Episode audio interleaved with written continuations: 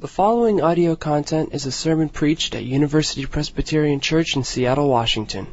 For more information, please visit our website at www.upc.org. In case you're visiting with us, we're in the middle of a, uh, a series called Every Oar in the Water, in which we discover that each of us has a gift uh, to use. And the theme for the series, though we're looking at the book of Jonah, is uh, rowing, uh, the crew. And uh, those of you who were uh, with us for opening day noticed a wonderful event. I happened to be on the Montlake Bridge with my daughter, and as the crews were returning back up to the docks, one rowed underneath that had something, you know, that caught my daughter's interest. There was a, a missing person. There are eight people in the boat plus a coxswain. Okay, nine people. Uh, but one of the seats right in the middle of the boat uh, was empty. Uh, probably someone had gotten sick or had to be pulled out of the, uh, at the end of the race for some reason. But that space in the middle of the boat we call uh, the engine room. The engine room is the place, the four seats that are in the middle, especially the, the sternmost two uh, seats, five and six we call them, uh, where you want to put the biggest, strongest uh, oars people. I always rode in the, uh, in the in the front or the back of the boat where they put the best, the skinniest, best looking people. But in in the middle of the boat, you want your hogs who can really pull on that oar. That's because that's the widest part of the boat. It's the deepest uh, part of the boat. It's the most stable part of the boat. That is the source of strength for the boat. If you got it in the engine room, uh, the boat is moving forward. So to see a boat row under the bridge with an empty seat reminded me that sometimes you and I lack uh, the motivation. Uh, sometimes we lack the engine uh, for the life that God calls us uh, to live. One of my favorite storybooks as a child is this little thing called Pierre, a cautionary tale in five chapters and a prologue. And I want to read to you from this book. Uh, the prologue is in, in its entirety this. Uh, there once was a boy named Pierre who only would say, I don't care. Read his story, my friend, for you'll find at the end that a suitable moral lies there. Chapter 1. One day his mother said when Pierre climbed out of bed, Good morning, darling boy. You are my only joy.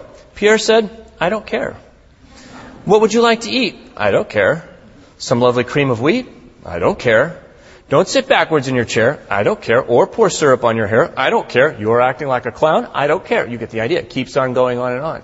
Chapter 2 is his dad's attempt. He doesn't have uh, any better luck with uh, Pierre. Chapter 3, uh, a lion enters the scene. Left unattended, he now is interviewed by this lion. Now, as the night began to fall, a hungry lion paid a call. He looked Pierre right in the eye and asked him if he'd like to die. Pierre said, I don't care. I can eat you, don't you see? I don't care. The interview continues, but at the end, so the lion ate Pierre parents will come back and not find Pierre in chapter 4. His mother asked, Where is Pierre? The lion answered, I don't care. His father said, Pierre's in there. And then the final chapter, chapter 5, in which we find this cautionary moral, is as follows. His father asked, Are you alright? Uh, Pierre's dropped down on the floor. Uh, Pierre said, I am feeling fine. Please take me home. It's half past nine. The lion said, If you would care to climb on me, I'll take you there. Then everyone looked at Pierre, who shouted, Yes, indeed, I care. The lion took them home to rest and stayed on as a weekend guest. The moral of Pierre is care. The problem of motivation, of caring, is not only the problem of uh, little children who sometimes don't know what's best for them. No, in fact, it proves to be the problem, the challenge of uh, us even as disciples and followers of Jesus Christ. I think of not Pierre, but Peter, uh, that energizer disciple, who on the night that Jesus was betrayed pledged to Jesus. His motivation would not flag. And yet Jesus looks at Peter and says, you know, Simon, Simon, I have prayed for you. I have prayed that your faith might be strengthened. And he says, um, Satan has requested that you be sifted like wheat. Once you have turned back, though, Peter, strengthen your brothers. So you see that there's this invitation to faith, and Jesus says, I'm praying for, for Peter.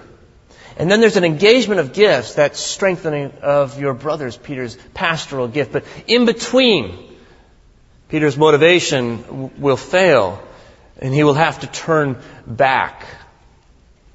In the same way, in the book of Jonah, we see as we've been reading through that chapter 1, God has an invitation uh, to Jonah. Arise and go, he says. And uh, it didn't go so well. Jonah kind of looks the other way. Chapter 3, there's a reset, and the uh, chapter begins again with those same words arise and go. And this time, uh, Peter's ready to go. He's ready to engage his gifts. So, what is it that comes between invitation and engagement that gives Jonah the motivation uh, to serve? Well, that's what we're looking at today. Let's uh, read together this text. Would you pull out your Bible or the Pew Bible and open up to Jonah chapter 1, verse 17? We're going to look at chapter 2, but we'll begin with verse 17 of the prior chapter. You'll find this on page 752 in the Pew Bible. And let's stand and read this together out loud. Jonah uh, chapter 1, verses 17 down through the end of the chapter, chapter 2.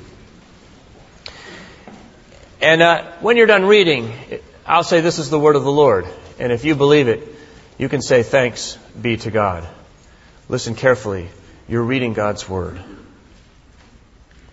But the Lord provided a large fish to swallow up Jonah. And Jonah was in the belly of the fish three days and three nights. Then Jonah prayed to the Lord his God from the belly of the fish, saying, I called to the Lord out of my distress, and he answered me. Out of the belly of Sheol I cried, and you heard my voice. You cast me into the deep, into the heart of the seas, and the floods surrounded me. All your waves and your billows passed over me. Then I said, I am driven away from your sight. How shall I look again upon your holy temple? The waters closed in over me. The deep surrounded me. Weeds were wrapped around my head at the roots of the mountains. I went down to the land whose bars closed upon me forever. Yet you brought up my life from the pit, O Lord my God. As my life was ebbing away, I remembered the Lord, and my prayer came to you into your holy temple. Those who worship vain idols forsake their true loyalty. But I, with the voice of thanksgiving, will sacrifice to you. What I have vowed I will pay. Deliverance belongs to the Lord. Then the Lord spoke to the fish, and it spewed Jonah out upon the dry land. This is the word of the Lord. Heaven and earth will pass away, but what you just read never will. Please be seated.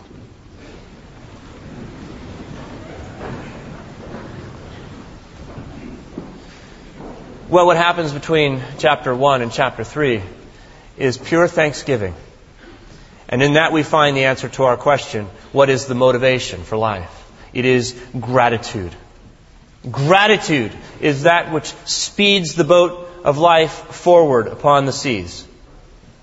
Cicero said that gratitude is the not only the greatest of virtues, but the parents of all the parent of all other uh, virtues.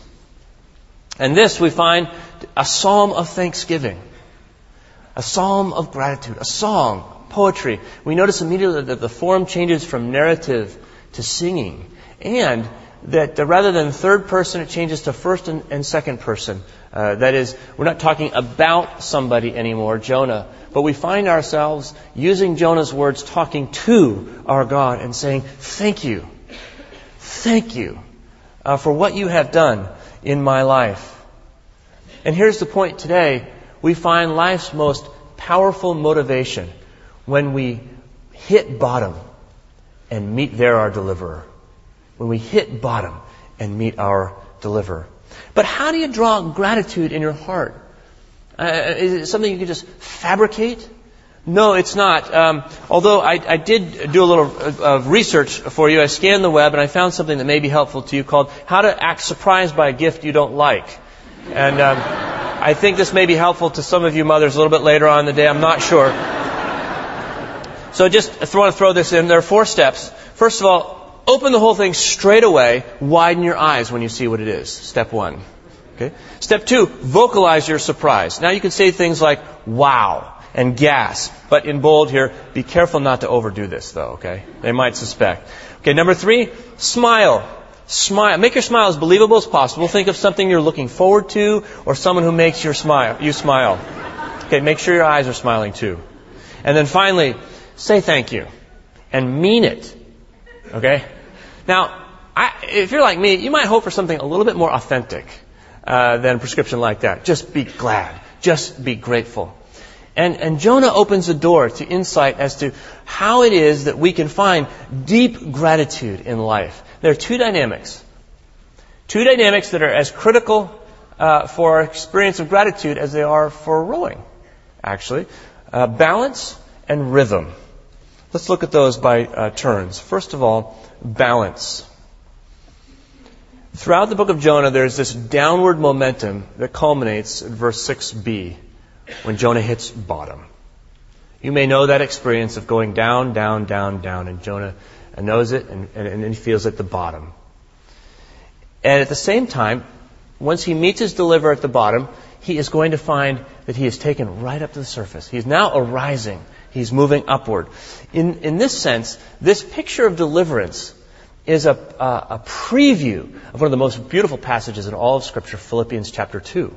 Do you notice that? That the Son of God, who is in heaven with God, Jesus Christ, uh, takes on human form. He descends down into the depths of, of judgment, our judgment, the indignity of being a slave, dying on a cross. But then, having done so, he conquers death. He breaks its bounds and rises again up into heaven. And that is a picture of cosmic celebration, thanksgiving. Every knee shall bow and every tongue confess that Jesus Christ is Lord with grateful hearts. And so Jonah here gives us a very individual and personal view of that same dynamic of dropping down in judgment and rising in salvation. That's our journey. We need to have both of those. We need to keep them in balance. Just as you have to have oars on both sides of the boat, we need to keep in tension the, the downdraft of God's judgment against sin with the upcurrent of His grace in our salvation in Jesus Christ. To miss this is to move not into gratitude, but into despair. That's the downward imbalance, moving into despair. To think I serve an angry God who is constantly calling me to nothing more than duty to make my life miserable and punish me in some way. This the Israelites thought in the middle of redemption as they come through the Red Sea and there they are saying, I bet God has, is judging us just like He judged the Egyptians and now He's brought us into the wilderness to kill us. Deuteronomy 127. They've misunderstood the heart of God. Or think of the, uh, the steward who buries his talent in the ground because he says when Jesus, when the master comes back, I, I was so afraid of you because I know that you're a harsh man. Misperceiving uh, God's upward uh, current. He invests himself in this downward judgment and can only see the punishment of God. This is the this is the uh, struggle that Luther uh, uh, experienced before he read the book of Romans in 1520. This pugnacious little monk left his native Germany on pilgrimage to Rome, and he came to the Scala Santa, it's a staircase with 28 steps, and pilgrims would come. It was thought to have been the actual staircase that Jesus climbed when Pilate called him forth to pronounce judgment upon him. And here these pilgrims, Luther among them, would crawl up these 28 steps, crying out for mercy, knowing their wickedness, one step after another. And it drove Luther to distraction and anxiety to live with such a vengeful God, an angry God in his mind. He misunderstands. He's got a downward imbalance. Not until he reads the book of Romans would he discover, here I felt that I was altogether born again and had entered paradise itself through open gates. That's the upward current of God's grace.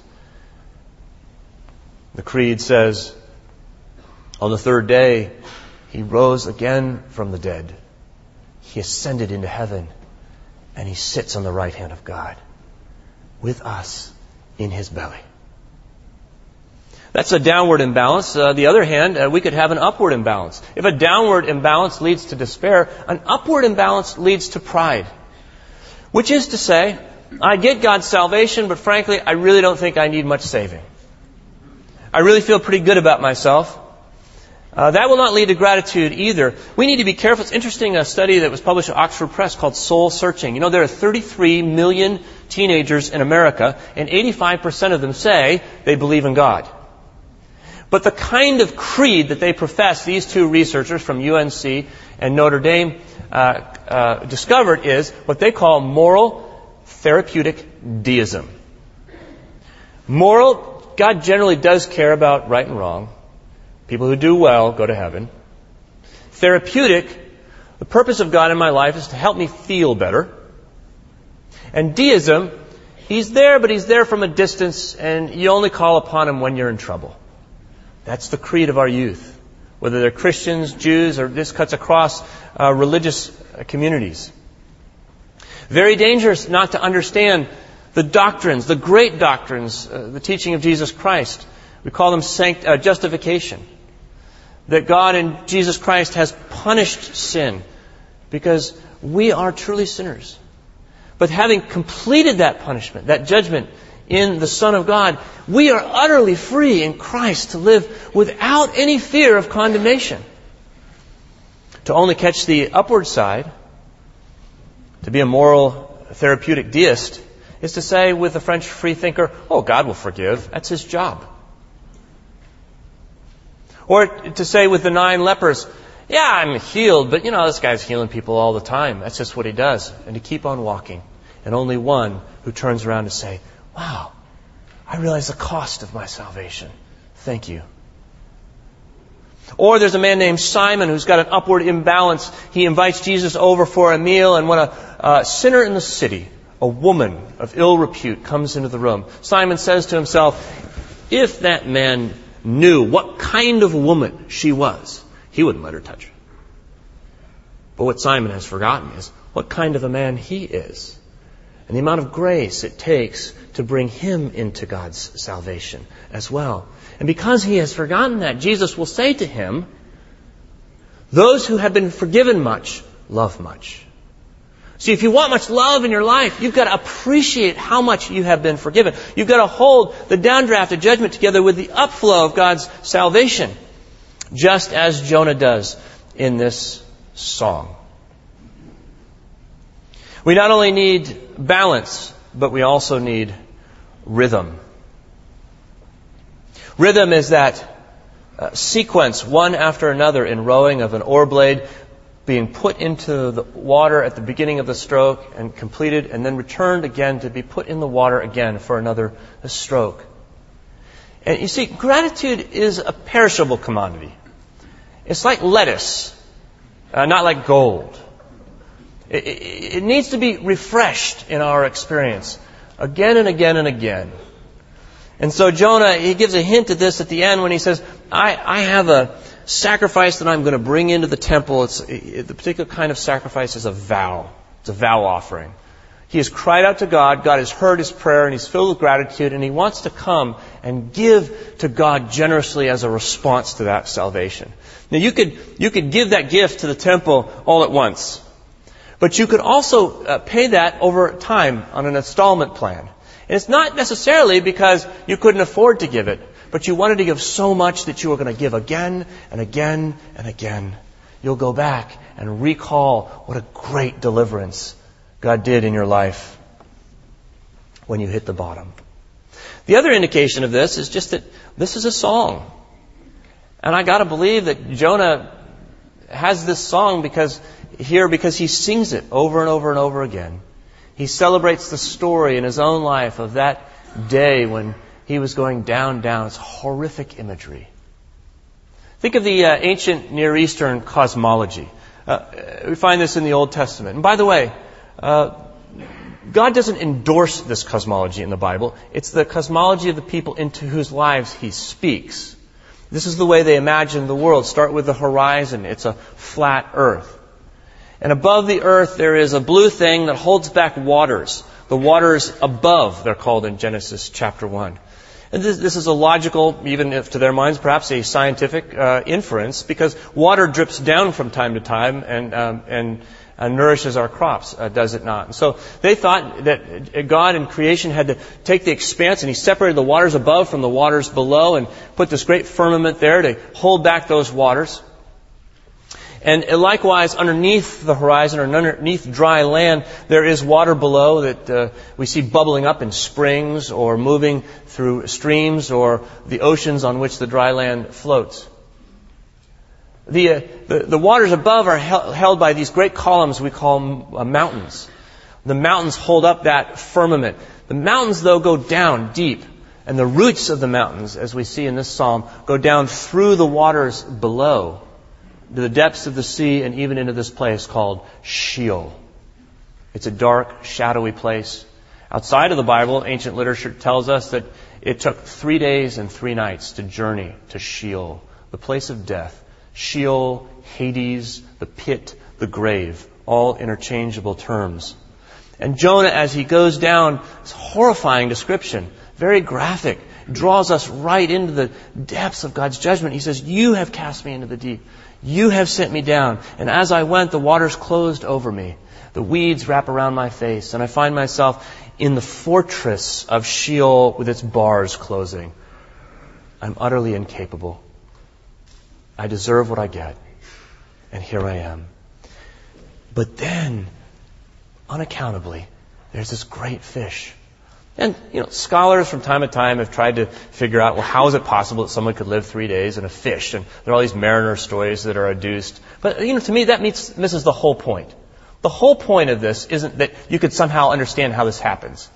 The whole point of this is that we have no idea how a God could be so great to deliver a sinner just when he hits bottom in this way. So we remember that.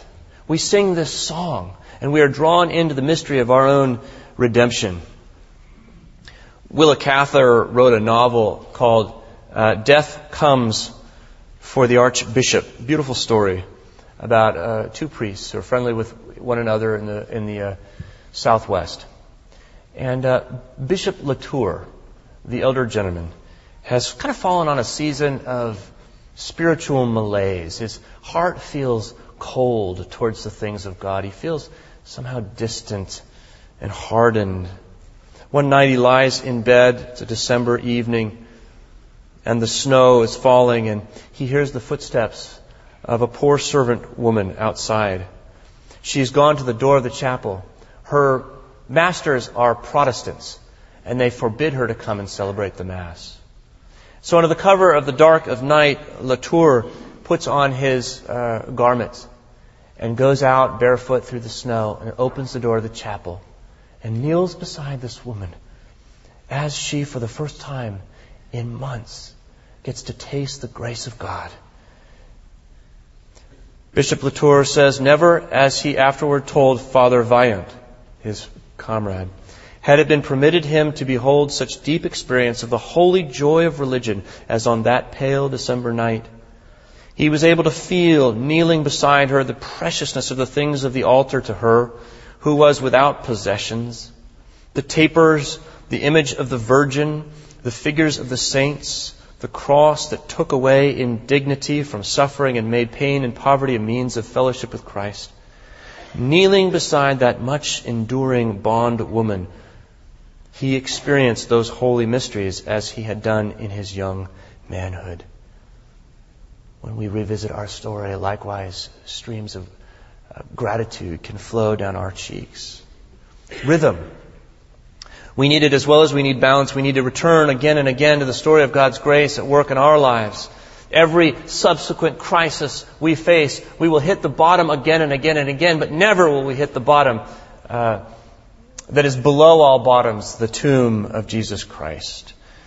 And so we know that in every one of our bottoms there is always a deliverer who cares for us and will bring us up to the heights of God's love. The engine room for the followers of Jesus is gratitude. It's that simple. This is what is to motivate all of our actions, hitting bottom and finding our deliverer there. We balance the depth of our need with the height of His rescue. and we recall the improbable story in our hearts again and again. Well, check your balance. Here's a little quiz. When I do something wrong, I am most likely A, to feel really bad about it and promise God I'll never do it again. Or uh, B, forget about it because God always forgives. See, one is a downward imbalance, thinking that God calls for me duty and more obligation. The other is an upward imbalance, not giving right account the cost of our sin and our Savior's sacrifice. Or C, do you confess, yes, that was wrong, an offense to your glory, but thank you that I am forgiven through the death and the life of my Savior Jesus Christ. Check your balance. Secondly, check your rhythm. How often do I celebrate the story of my deliverance? We're celebrating it here today over the waters of baptism. How often? Do you have opportunities even between worship services during the week to reflect on uh, God's great uh, deliverance in your own life? Do you have devotions in which you confess sin and give thanksgiving for redemption? Perhaps you'd like to read this text each morning aloud before you go to work this week. Do you memorize scripture or listen to Christian music, the hymns, the lyrics of which recall for you your own redemption? Or do you share your story with others? Or let them share their story with you, kneeling beside them and wondering the marvel of God's grace? Nineveh has no idea what they've got coming. It's not a saint. It's not a sinner. It's a delivered rebel who is ready now and eager to engage his gifts. It's an engagement that will bring uh, the enemies of Israel to their knees, at least for a day, in worship. Jonah is ready to put his oar in the water. Are you? Let's pray.